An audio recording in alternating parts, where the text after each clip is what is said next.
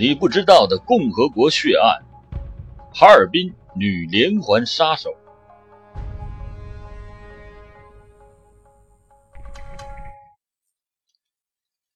一九九四年九月，有群众到佳木斯市建国路派出所报案，说在松花江东段岸边的草丛中发现了两包用塑料袋装着的人体大腿。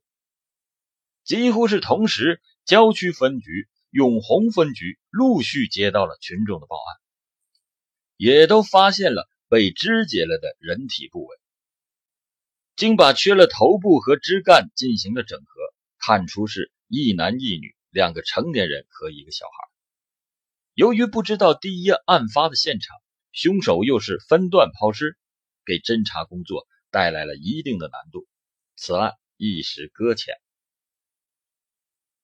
一九九五年六月，位于佳木斯市南侧的农研所稻田水沟中，和嘉西三河大桥附近又相继发现了用塑料袋装着的肢解后的尸体。这下佳木斯市震动，一时间传闻四起，说啥的都有。当时的公安局长吴继学坐不住了，他拍着桌子对刑警下令：一个月查清死者身份。两个月拿出凶手线索，三个月破案。经过对新发现的肢体进行拼装整合，不过是一具没有头、左胸等重要部位的三分之二的尸体。除了能够确切知道是男性之外，其他的信息一概不知。这具残缺的尸体被摆上了公安局的椭圆形的长桌上。被紧急调来的各分局有大案经验的刑警和法医们围桌而坐，指指点点，议论纷纷。用指甲发黄来判断出吸烟，从脊椎略弯、臀部发达推断可能是坐办公室的；从脚指甲到下身推断年龄应该在三十二到三十五岁之间，身高为一米七到一米八零之间。所有这些输入危机以后，一个人体画像产生了。事后证明，这些判断基本是正确的，但这幅画像只是人体后视图的背影，翻过来的面部仍然是空白。刑警们就用这些有限的信息，巧妙地展开了侦查。在第二天，市电视台播出了一条滚动的字幕广告。一男子被车撞伤，正在医院抢救，身高一米八零左右，魁梧，左手腕有伤疤。知情者请打电话告知，必有重谢。这条广告惊动了一位姓董的老人，他儿子董大庆已经好几天没来看他，往家和单位打电话都没有人，于是老董便拨打了广告上的电话。这个董大庆，男。时年三十三岁，是某政法单位的干警，离异后独自生活。董的父亲说，最后一次见他是在五月的下旬。听说最近有了对象，姓任，不过没有见过面。家人说，手腕上的伤疤是拉架时被酒瓶划的。专家组的侦查员驱车来到了董大庆的住所。邻居说，董大庆有好些日子没看着了。最后一次见面是六月一日儿童节的晚上，他和女朋友一起回来的。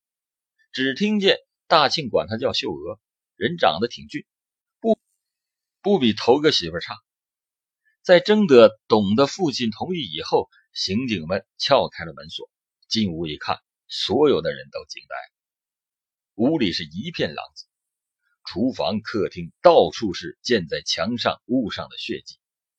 还有少许的骨渣肉末，经过提取血迹化验，血型统一，与董大庆的血型吻合。看来找到董大庆的女朋友任秀娥是破案的关键。侦查员们经过千辛万苦的调查，掌握了一条重要的信息：董的对象可能是在婚姻介绍所认识的。于是。全市近二百家有婚姻介绍业务的信息，全部通通被过了一遍筛子。最后在一家叫唯美的信息中心登记簿上找到了董大庆和任秀娥的名字。根据董的邻居和信息部工作人员的描述，公安局技术科很快绘出了任秀娥的画像。在东风区，一位从华川来家串门的老太太看着画像，脱口而出：“这不是俺村老马家的三丫头？”至此，这个如妖似狐般的神秘女郎终于露出了尾巴。马艳红时年二十八岁，华川县农民。一九九三年离婚后独自生活。根据马家老两口讲。离婚后的马艳红一直在家事租单房过，已经有近半年的时间没见过面了。走访马艳红的同学和村民都说这人挺和气，见面先笑，只是轻浮些，心眼也多，没个准话。三管齐下的第三路人马则蹲守在各个金融单位，因为根据董的父亲讲，董大庆有一张两万元的存折，现在已经不翼而飞。侦查员们相信，这个贪婪魔女为谋财已经挥起了屠刀，付出了相当的代价，是不会轻易放弃就要吃到嘴边的肥肉。经过半个多月的守株待兔，终于在一个傍晚，银行就要下班的时候，把前来取款的马艳红拿下。马艳红在桦川县的村里也算是家喻户晓，不单单是因为她人长得出众。更在于她放浪不羁的风流本性。与丈夫离婚后，她整理行装来到了家市混事儿，原想做点好买卖，轻轻松松的过自己的生活。但商场竞争的残酷和本身就不具备商业素养，使她没上阵就便败下阵。坐吃山空，出门带的钱很快就花光了，于是她就打起了房东的主意。房东姓徐，叫徐学礼，妻子体贴温柔，孩子懂事听话，三口之家很幸福的生活。没想到马艳红的出现，给他们带来了灭顶之灾。马艳红自称叫王兰，和丈夫一起做生意挣了大钱，但丈夫却和打工的女服务员勾搭上了，最后带着儿子和全部的家当和那个女的过上。没有办法，他只好。到了一家个体副食店站柜台，就近来租徐家的房子。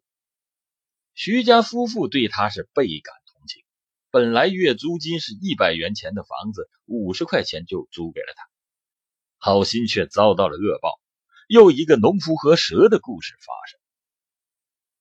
一天晚上，一脸歉疚的马艳红对徐学礼说：“旭哥，真不好意思，商店老板外出进货还没有回来。”工资一直没发，这月房租得往后拖了。我现在连吃饭钱都没有了。说着还掉了几滴眼泪，样子蛮让人怜爱的。徐学礼连忙安慰他，并拿出了二百块钱让他先花。二百块钱并没有让他心花怒放，这还不够他十多天的开销。但他还是装出了万分感激的样子，一个劲儿的说着感谢话。徐学礼掏钱的时候。马艳红看得真切，是从一叠崭新的百元人民币中抽出了两张，那叠钱少说也得有五千块钱。他的心怦然一动。徐学礼还告诉他，明天他和老婆孩子就要乘中午的车去省城去访亲，大概一个星期以后再回来，让他留心点看望家门。马艳红琢磨着他兜里的钞票，心不在焉的应着。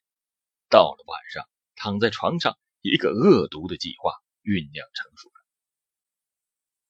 第二天，八月二十六日，因为要乘火车，所以徐家的三个人起的都比较晚。吃饭时过来，礼貌性的让了一下马艳红，这正中他的下怀。他说：“哥哥嫂子要出远门，应该为你们送行。”便出门买回来两瓶啤酒，并从小卖店到徐家的路上。把早已经预备好的安眠药、利眠宁粉末放到了酒中。马艳红殷勤的让酒让菜，大说掏心窝的送别话。徐家三口很快就被要昏了。他从徐学礼的口袋中搜出了全部的现金，又一不做二不休，拿过菜刀把三个人全部杀害。看着三具尸体，认为这么放着目标太大，干脆化整为零，把他们肢解。于是，在地上铺上了农用薄膜，开始了庖丁解牛。然后骑自行车，在沉沉的夜色的掩护下，把尸体抛向了稻田、水沟、桥下。这件大事干完，他又在市区租了间条件更好的房子。单身女子太惹人注意，再说风流本性也使他离不开男人。于是他来到了唯美信息部征婚，登记时用了任秀娥的名字。离婚的理由也是从暴发户的丈夫气糟糠，变成了封建思想严重的婆家嫌她不能生育而扫地出门。说的信息部的姐妹们个个同仇敌忾，发誓要给她找个像样。董大庆身高将近一米八零，加上政法干警的工作，使他愈发显得英俊魁梧。马艳红会煽情。这么多年的情场奔波，使他积累了丰富的风花雪月的经验。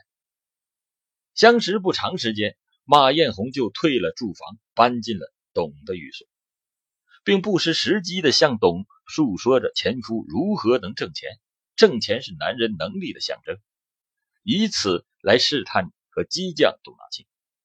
毫无戒心的董大庆拿出苦心积攒的两万块钱的存折让他看，并对他许诺。这钱是留着两个人以后办事用。他不知道这张存折就像通往地狱的门票，已经被马艳红偷偷的打上了日期。一九九五年的六月二日，两人一番温存之后，马艳红说：“老公辛苦了。”便亲自下厨房炒了两样菜慰劳，并从冰箱中拿出了三罐啤酒。董不知道有诈，接过便一饮而尽。要昏了董以后，他翻出存折，正要对董下手，这时候有人敲门，董的同事来找他。马艳红演戏般的让客人进屋，倒茶递烟，说：“小董喝多了，你看真不好意思。”同事呢也很知趣儿，没多时便走了。意外出现的造访者并没有打消他的杀机，他又一次操起了菜刀。这一次他是轻车熟路，肢解过程中。并没有发出很大的砍猪肉棒子的声音，邻居毫无察觉。后来，马应红在记者采访时曾经说过：“杀董大庆，他也不是没犹豫。董样样都好，自己的底儿早晚得露，到时董还能瞧得起我？再说，他还是警察。”在预审室中，马艳红经不住铁的证据和严厉的质问。在各种搪塞都不能自圆其说的情况下，只好承认了把喝酒过量意外死去的董大庆分尸的事实。存折是他以前答应给我的。由于董大庆案件与1994年826碎尸案的手法有极其相似之处外，早在侦查阶段，市局领导就指示并案处理。如今嫌疑人就在面前，当然要问个明白。马艳红自知无法回避，突然嚎啕大哭起来。那份伤心劲儿，倒好像是他是被害人似的。哭够了，又叹道：“人只能死一回，杀一个是死，两个也是死，我干脆就说了吧。”根据他的交代，公安人员驱车在市郊挖出了被他埋在地下的几具尸体的头部。市中级人民检察院很快的向法院提起了公诉，要求严惩马犯。这也是人心所向，市有关领导也批示要从重从快处理。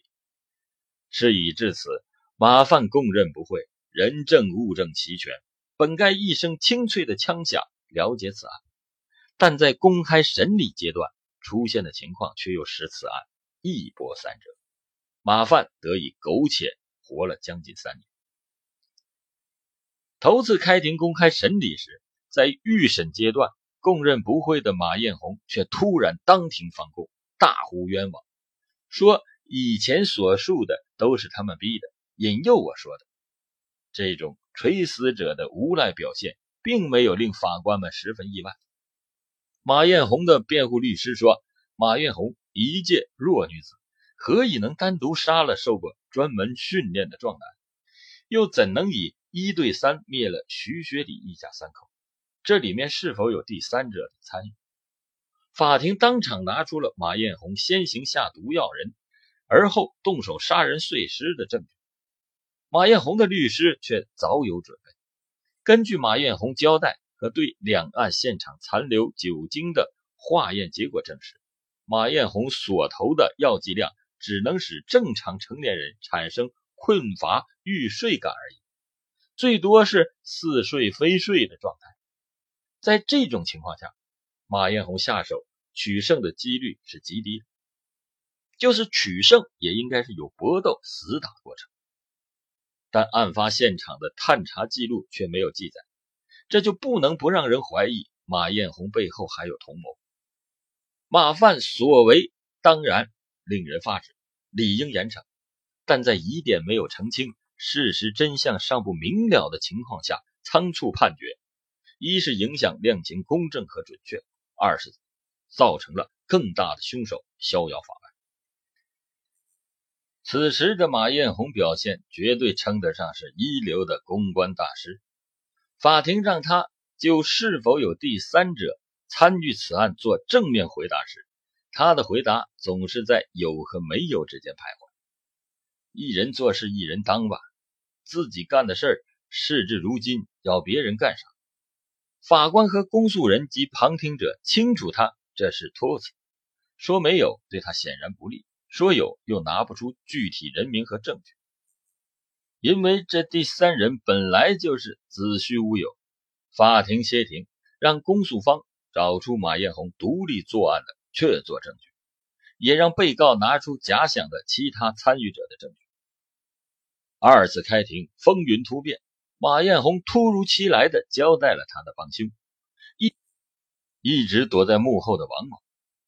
这个王某当时在华南县有一命案，正负罪潜逃，公安机关已经发出了通缉令捉拿。王某犯案时，马艳红正在狱中，这让人匪夷所思，又令人不得不信。他把与王某如何相识、如何共处、如何密谋杀人、钱财分配等各个细节说的有鼻子有眼。按照我国现行的法律，在案件重要当事人没有拘捕之前，不宜结案，马艳红又暂时的逃过了一难。时至一九九八年岁尾，佳木斯市中级人民法院第三次开庭，公开审理马艳红一案。此前，人民检察院起诉科经过大量的调查取证，证明马艳红所言与王某相识是虚拟的，他无法提供王某相貌上的明显特征。他作案时，王某不在家时。与王某相识、相处阶段均找不出第三个人证。法庭据此排除干扰，终于判他死刑。在行刑的前夜，记者在狱中最后一次见着他，问他连杀了四个待他不薄的无辜者是否后悔。他苦笑了一下，没有回答。